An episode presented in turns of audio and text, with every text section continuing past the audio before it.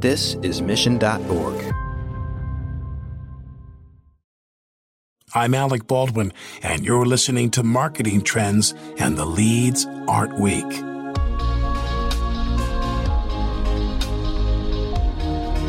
Hello, and welcome to Marketing Trends. This is producer Ben Wilson.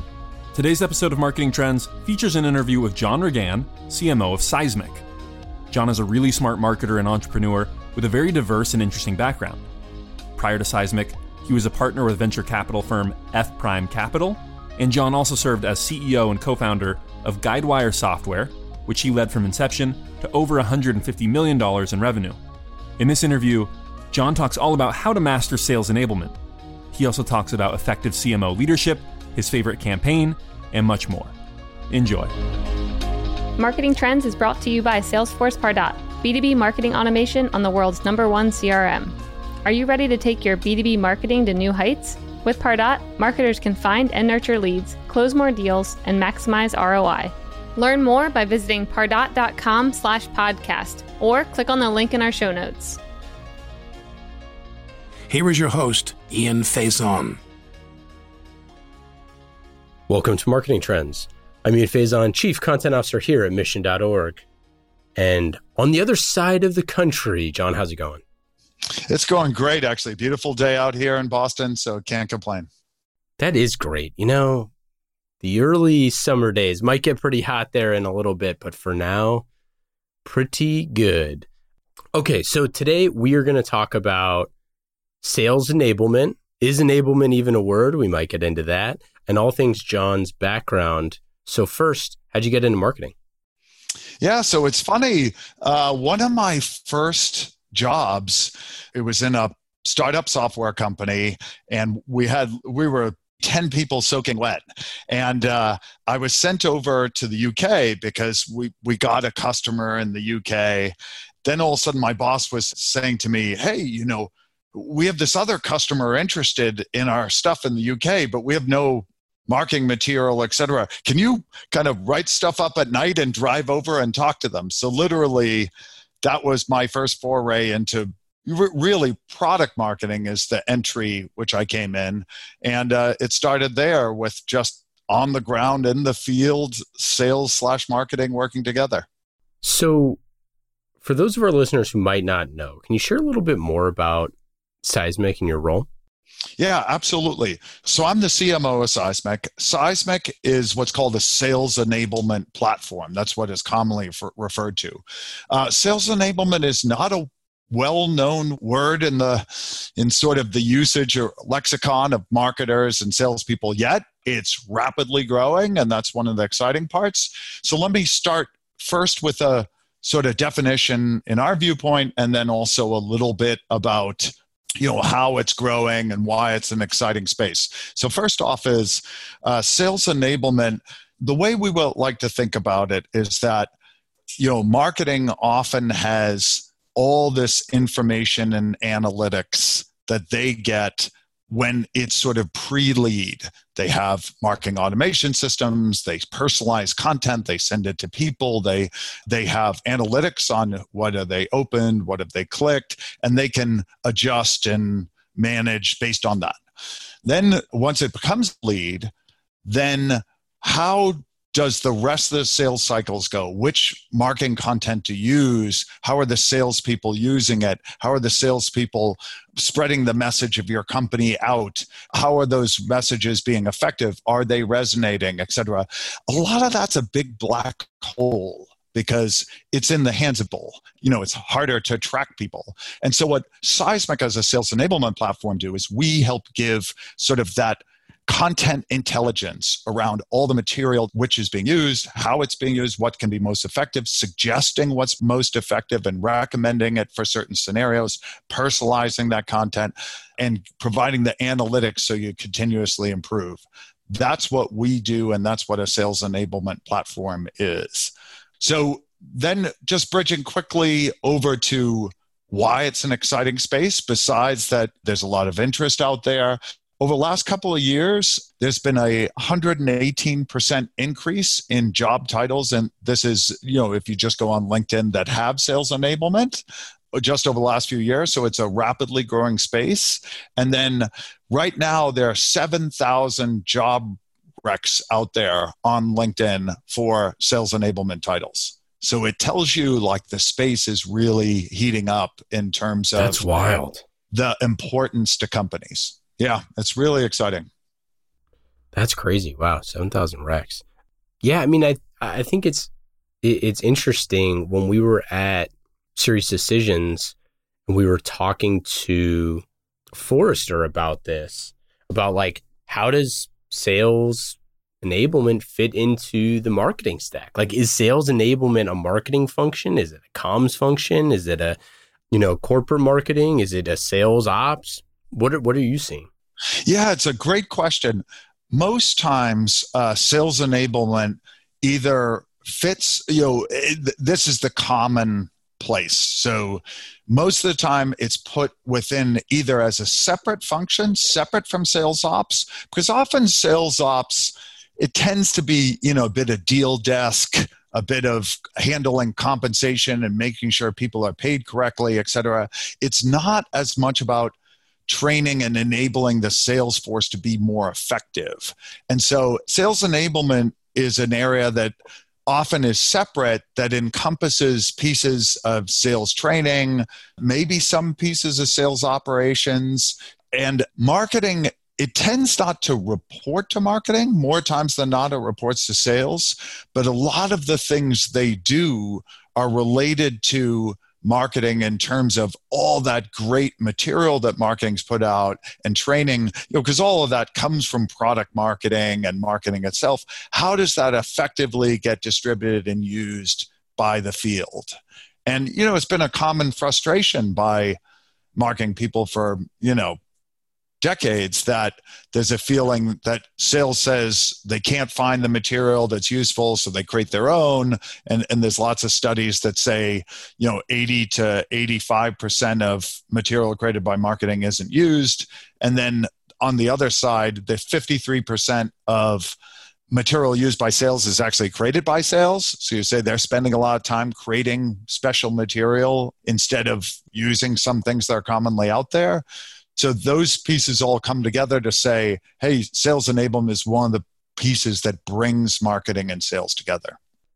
Yeah, I think it's it's one of the areas that's most emblematic of kind of the the sales marketing divide. I mean, even the fact that it might live in multiple different places within the organization of whose job it is is, is clearly, you know, a symptom of of kind of where this fits in.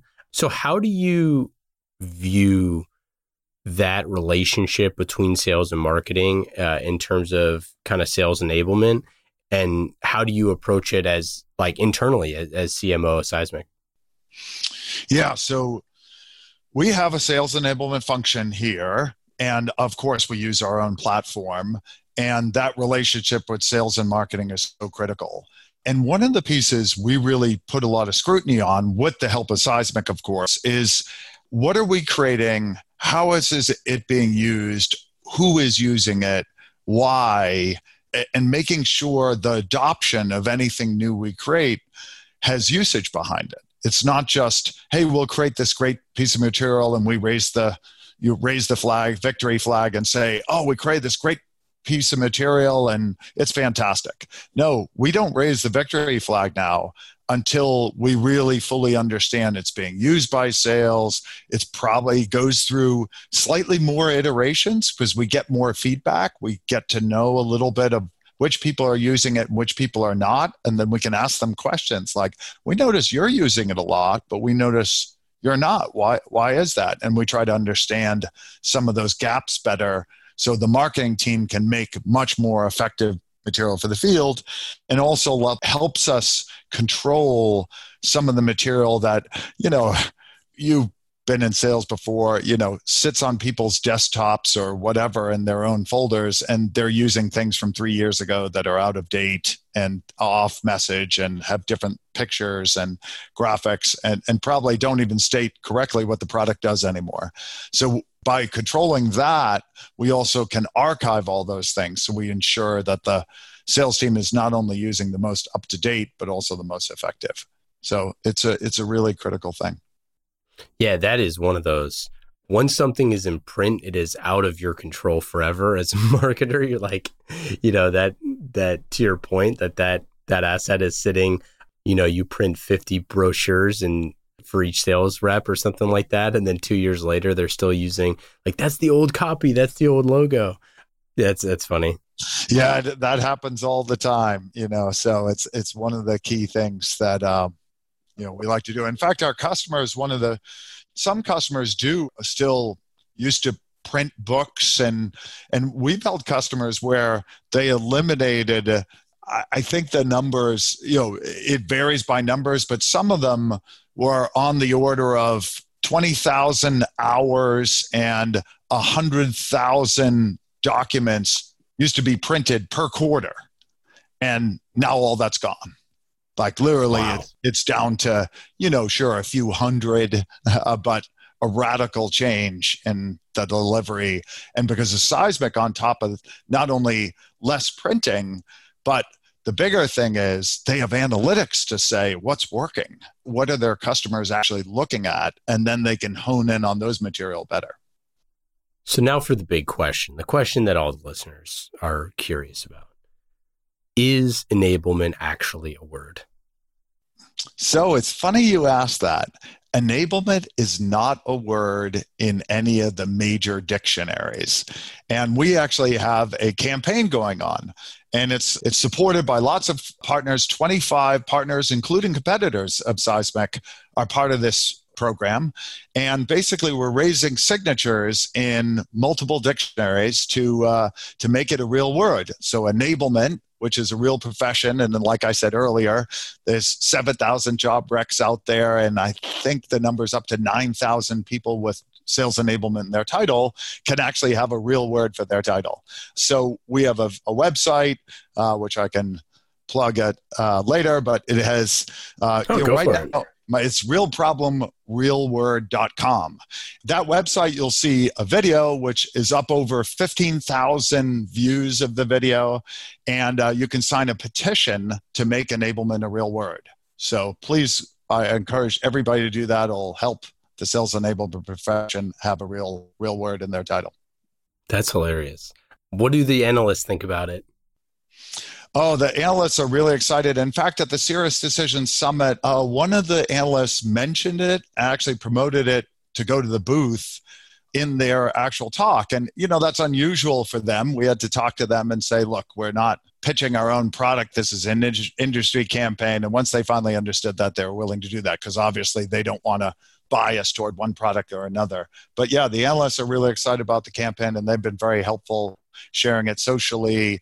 There's a society called the Sales Enablement Society which I know, uh, you know, last my knowledge has over 5,000 members, and the Sales Enablement Society has been promoting it uh, within their constituents. So it's it's exciting, and you know, once we get a certain number of signatures, we'll formally submit it. But we're we're kind of waiting for a certain threshold first. That's so fun. And congrats. That's great. I love stuff like that. What a fun thing. I, w- I always think of the military because there's so many words in the military that aren't actual words that we just ended up using, like um, orientate. That's like a big one in the army that, like, you orientate yourself to a map or something like that. People say it all the time, but it's not an actual word, nor it should just be orient. But, uh, yeah, that's that's pretty great. I'm on board. I'm I'm on board with the uh, enablement should be a word. Although, is what's the difference between just enable and enablement? Uh, well, it would be hard to be a title enable. So, you know, sales enable, you know, that obviously that's a verb. And so you need enablement, which would not be a verb. Now, I'm not an expert of, uh, I think enablement would be a noun if it actually existed. So, yeah, I'm I'm with you. I, I don't know a single thing about diction, uh, so I have no I have no dog in this fight, but I'm I'm I'm on board. I want to switch gears to an article that you wrote, which I thought was really interesting about uh, why being a CMO is better than being a CEO. You were a CEO for a long time, and you've been a CMO for a while. Why'd you write the article, and, and what what's your thesis here for why being a CMO is better than a CEO? Yeah, so uh, yeah, so I was a CEO for almost ten years at a company named Guidewire. I, I helped found the company. It's publicly traded, uh, GWRE on the New York Stock Exchange. Both jobs are challenging. You know, there's no easy job in this world and i would say those jobs are also challenging thing i would say is that what's fun about being a cmo is i call it getting your hands dirty so you can actually when you're a ceo you have all these people who report to you but most of the time what they do is, is when you ask them hey can i get involved? they sort of put up their hands and say we got this you know we'll, we'll report back to you on the results. So it's often hard to get involved in things because you know you have hopefully a very capable people who are doing it and you don't want to micromanage so it's it's hard to get involved. Well as a cmo you can get your hands much dirtier. You can get much closer involved both because marketing organizations tend to be smaller compared to let's say sales or development or even customer success in most companies are much bigger than the marketing team. So you can get closely involved and i say kind of roll up your sleeves and get dirty. So i like that about being a cmo the second part about being a CMO that's interesting is a lot of the decisions that a CEO makes it's hard to put analytics behind it. And the best way to think about it is you think about a CEO of certainly a tech company, a lot of their decisions around, oh, well, you know, uh, should I raise money? Should I not? Should I add this board member to the board? Should I not? You can't really put analytics behind decisions like that. While as a CMO, you can really use analytics because your goal is to help embrace customers, embrace prospects, educate them, et cetera. And you can put analytics behind what's working, what's not working, both from from the marketing organization and the sales organization, of course. So uh, I, I like that part about it. And I guess the third part I like is as a CEO, it's kind of an isolated job. It's hard to work with the team because often they report to you so there's always a little bit of a distance. While you know when you're a cmo you have a lot of peers whether it be you know andy bergen who i work with closely on the cs side or john mccauley who i work closely he's our cfo or dave myron who's our product leader you know and obviously in sales at, at Calnan, we work closely together so you get people to work with closely. So that's something a ceo doesn't necessarily get so were there things that you took from being a CEO to transition to a CMO that were some of those kind of operational things or relationship building or team building things that that you kind of leverage in your day to day? Uh yeah, I think I think by being a CMO a CEO, uh, one of the things I really learned about is to try to first uh, try not to micromanage number one uh, really try to let go of things. And i think when you become a ceo especially through that time period you know when i started we were nobody and you know and, and only a couple of other founders with with me. And when i left we were 700 people and you know 170 million i think in revenue so the point is is that over that time period you learn to sort of let things go and you learn to let people make the best decisions and you and then second is you learn to sort of if there's a direction you want to go there are ways to talk to people without being heavy handed and without saying, I sort of order you to do things. And I think over those 10 years, I really learned a lot about trying to let go of things and trying to kind of promote people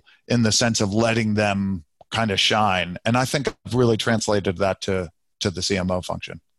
What about being the hot, heavily, you know, growing startup CMO versus kind of the public company CEO? You know, both have their own kind of different different unique challenges. But were were there certain things that when you took over as CMO knowing what it means to be in the spotlight, knowing what your CEO is going to look for that you think helped you make that jump? Yeah, I think first you have a certain confidence because you've already seen a lot of sort of different scenarios and, know more people in the business to ask questions. And, and I think that confidence gives you the ability to, it sounds weird, but ask dumb questions. Like, yeah, I think when I was CEO, I was often afraid to ask questions because I didn't want to look like I didn't know it. well, here, you know, I think, you know, having been through that kind of growth period and learning how much you didn't know and now realizing how much you still don't know, you're much more willing to ask questions and say, hey, you know, I, and, and don't even worry if, oh, that sounds like a stupid question. You learn over time that there's every question is a good question because if you ask the question, it's normally going to promote better decision making maybe by you, but maybe by the person you asked the question of, because maybe they didn't ever ask themselves that question. I think it's promoted better decisions. Yeah, what's the I forget the phrase like coaching up or something like that, where you know you're uh, I think that's what it's called, right? Where it's like you're helping you know your CEO make decisions in the same way that you would you know help your the people on your team make decisions. Um, that ability to what's is it called like coaching up, leading up? What is this called? It might be coaching up. That seems to be the the phrase I've heard, but yeah, that's what it is. Um, but yeah, I mean, I think that that is one of those unique things that that you have that I don't think a lot of other CMOs have. But I think that the takeaways from that are pretty salient because you being able to be like, hey, I, I sat in the role, I kind of know how it is, I, I know what I was looking for from my CMO were there things that you looked for from your CMO that maybe were unrealistic when at the time that looking back on it now, you're like, I probably shouldn't have been, uh, or I, I was too hard on him or too soft on him or whatever it was? Uh, I definitely think so. I think there's there's a lot of times I was too hard on people or tried to make things happen too fast. I think you have you learn over time that you can push all you want, but the reality is is that customers and prospects make decisions in certain time frames and often you pushing too hard doesn't help that scenario like it doesn't make anyone feel comfortable so and that goes true for in job functions like trying to push too hard an organization can only do so many things well at one time and you have to just accept at times that certain things aren't going to be done either as well as you would like or not done at all. The only thing, the best thing you can do is try to help them trade off those decisions. And that's what I've, I think I've gotten better at is sitting with people and saying, hey, you know, let's talk about your list of priorities and what's on there and we talk about them and we say hey are you getting a chance to really work on you know maybe they come up with their eighth ninth tenth or maybe something that's not on their list and they'll say yeah no i really haven't had time to do that well you know, what do you think of those first ones? And, you know, can we rejiggle the board? And instead, you become sort of a partner of reprioritizing rather than just pounding the table saying you have to get it all done. You know, it, it's a different uh, relationship. I like that, especially, you know, we just had a CMO roundtable in here. One of the big things that Chandar, the CMO of Coupa, was saying, he was like, you got your top three plays that you're going to run and in your first 90 days, just focus on those three. You know, there's no sixth, seventh, and eighth, right? As you progress in the role, you can have those other things, but just like nail those first, you know, three plays. And I think it's it's a great point that, you know, checking in and just saying like, are, are you even gonna have time to to kind of do these things? Because I think the risk a lot of times is that someone can't handle the amount of stuff, so well, they can't get promoted. Well, if you're the CMO, you know, there's not really a lot of other places to go other than there, uh, unless you're gonna unless you're gonna fire them. So you have to figure out like, are we being realistic with our expectations? And your point about pushing prospects and customers and things like that, I think it, it is the same for leaders where at a certain point, like, you know, if you're just having your sales team or marketing team or whatever try to beat people over the head, it's not going to end up well anyway. Yeah, exactly. I, I, think it's always better to find ways again to prioritize. Like I, I, I think it's all about priorities, and that goes for prospecting. Like instead of pounding their table on three and trying to get them across the line, maybe they're just not ready yet, and it's better to focus maybe on the other twenty that are in their pipeline that you could get a lot closer to close if you prioritize better and, and, didn't spend so much time on those three. Vice versa, they're spending too much time on the next 20 and aren't spending enough time on the top three, and those threes aren't, getting across the line. I mean, it's different scenarios and different paths, but in marketing, I think that's especially true because there's so many tactics you can use. Uh, you know, obviously nurture campaigns, event campaigns, you know, specific direct mail campaigns, gifting, you know, which I guess is direct mail, but you know, all sorts of digital campaigns, whether you do, you know, are doing something like AdRoll or retargeting, or you just, you know, do putting LinkedIn ads, you know, there's so many tactics and you can just spread yourselves too thin rather than you know focusing on ones and real really analyzing what's being effective and what isn't. What is one of your favorite campaigns you've ever done? Favorite that i've ever done? That's a good question. I have to say you know this real problem real word campaign does stand out like i it has been exciting it's gotten our partners to work closer with us. It's gotten our competitors to work closer with us. It's gotten the analysts to talk about it. And, you know, no, this is seismic front and center in the campaign. No, but we're getting the credit for it. It's really pretty exciting because we really do feel like we're providing something to the industry, but hopefully in turn, you know, we're we are the leader in sales enablement platforms, but it's great that you know we get further recognition by making the campaign of, of a real real problem real word such a such a highlight. So it's probably probably one of the favorite i've i've done. What about a campaign that was one of the best learning experiences for you? Huh. Well, I'll tell you one that isn't ours, which is, uh, you know, it, it's actually funny. It's a documentary right now, and I don't know if you saw it. The Fyre Festival. Have you heard about this? This was about oh, two yeah. years ago. And so, the interesting part about it is, you know, you have to have truth in marketing. Like, and, and people would say, "Oh, well, you know, at one level, it was a great campaign because obviously they signed a lot of people up to go.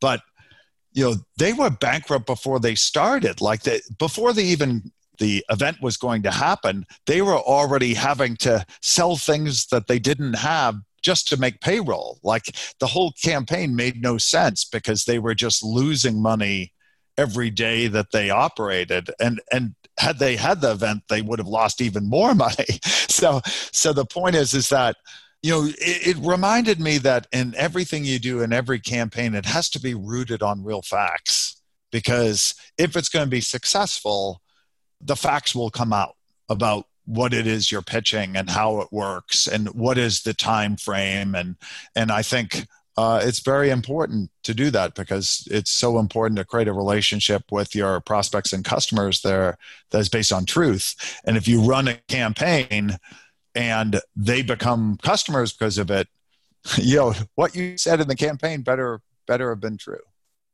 Can i say that it's a little bit cheating to use Fyre Festival? Uh come on give me something. I want something like like worst ad that you paid for that was the worst roi something like that.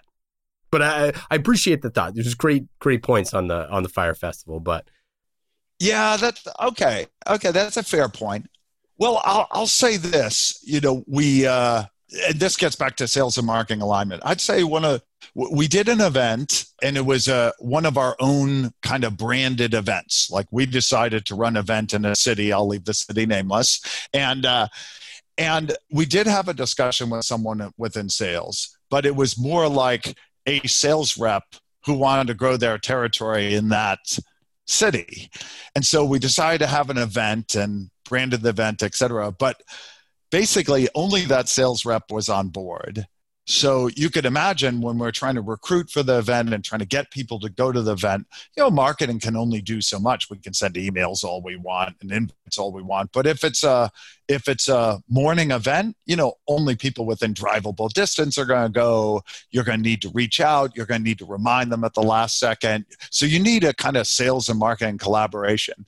And I'd say the disaster was basically only this one sales rep was on board none of the other sales reps in the area they were busy some were on vacation some were other and basically we had an event which you know okay we didn't lose that much money because it was one hotel and a breakfast and all these other things but i think we had three people attend and those were the only people uh, who actually attended keep in mind more signed up but it just showed you that it doesn't matter what marketing you do you have to be aligned with the sales team around where it is we're going, what it is we're doing, how is the event going to work, who's going to be responsible for which parts of it. And, and, furthermore, do we have enough prospects in that area who could actually attend?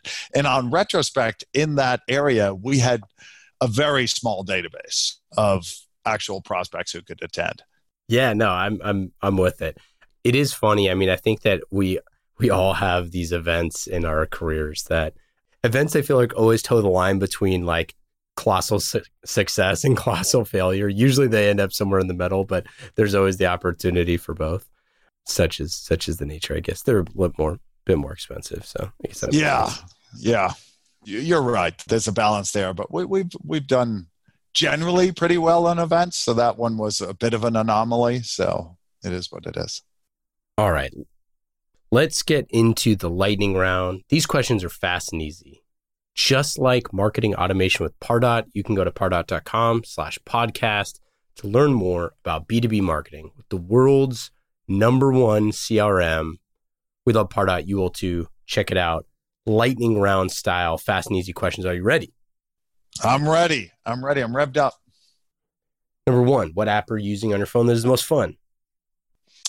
Uh, an app called Strava. I'm a big cyclist. Strava is like a social app for cyclists, and uh, basically you can see other people's rides and you can compete on certain stretches of road and see who's the fastest. It's it's actually fun for cyclists.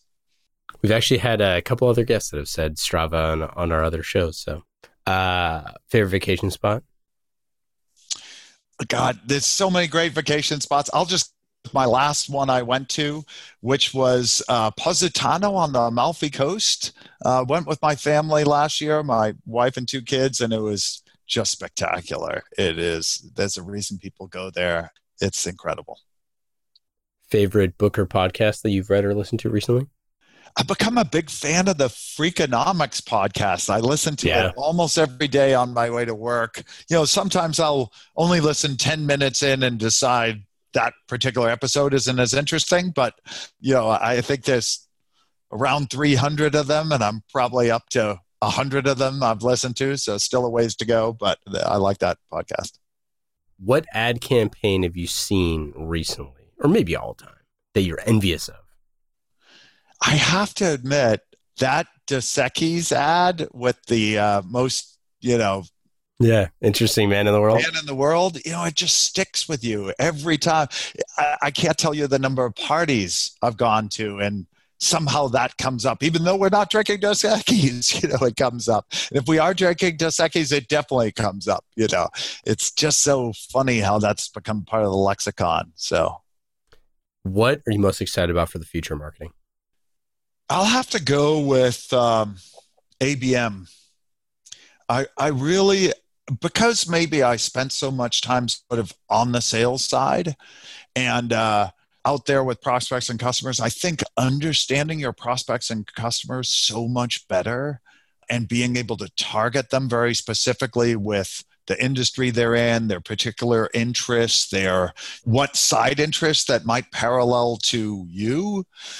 I think it it has such potential and such potential in so many areas because often people think ABM and they think, oh, Demandbase and retargeting or something like that. And and there's a, a, a company called Alyce which is working on you know gifting, but it's based on your interests. And it's not gifting like Seismic products but it's gifting hey maybe i'm a wine connoisseur and it figures that out and sells sends me a great bottle of wine and it's memorable enough to me that i say oh i'll take the call. You know that it makes me remember that Seismic sent me this great gift even though it did, maybe doesn't have Seismic on it.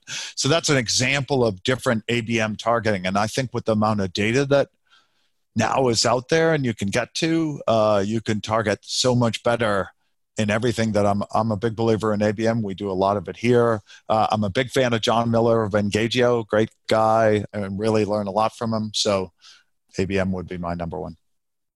What is your best advice for a first time CMO? You know, my best advice for a first time CMO is really sit down with your head of sales frequently sit down and go through the priority list again and again and again. And you may think you went over it with that person, you know, a few weeks ago, but you know, sales sales does kind of change with what's the latest you know few opportunities they went through and obviously there's always the joke that you know you talk to a salesperson and they're only as good as their latest win or loss but i think most great sales leaders are, are far better than their latest win or loss. And they spend you know it's a lot easier to sit with them and really understand hey what what is it? How are their priorities changing? And making sure you're lined up with that. That would be my best advice. What question do you never get asked that I did not ask you today that you wish you were asked more often? That's a good question. I guess I would say if there was something you'd cut in your marketing plan and reallocate to something else, what would that be? Ooh, what would you cut? That's a great answer. Yeah, well, you know, in in my case, I, I'd say we do have certain events that we do, and everyone feels like we have to do, but you know the ROI of those events really isn't there, and yet there's so much inertia behind doing those events. Oh, we we have to be there. We have to be seen. I think in my case, I'd say let's. I would just cut them and do something else with the money. But what would you do with the money? Do some podcasts. Uh, podcasts are an interesting one. Uh, you know, I'll bring up Alyce again. I'm a big believer in gifting. I actually think gifting works. So I would love to do more gifting, actually. Yeah, we were just talking to uh, uh, CMO at TripActions, Megan. She's awesome. And they gift uh, little succulents so that people have them at their desks. And I just thought that was great. Oh, that's interesting. Yeah. John, this has been absolutely awesome. Thanks so much for for coming on the show. Uh, any other final stuff to uh, to shout out? Everyone should check out Seismic for sure. Absolutely. No, Ian, the only thing I just remind everybody on is this real problem, real word. Would really appreciate you just, uh, you know, if you go to the real problem, real word.com and there's a petition. No, we're not going to send you all sorts of marketing material. It's just a petition to sign up for to help make it enablement a real word. So we'd really appreciate your help with that. Awesome. Love it. Thanks so much, and uh, we'll talk soon. Okay, great. Thanks, Ian.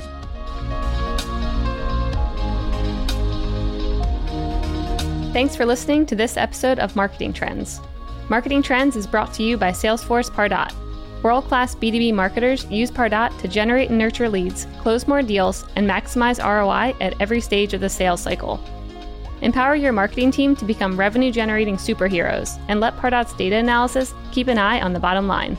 Learn more by visiting pardot.com slash podcast or click on the link in our show notes.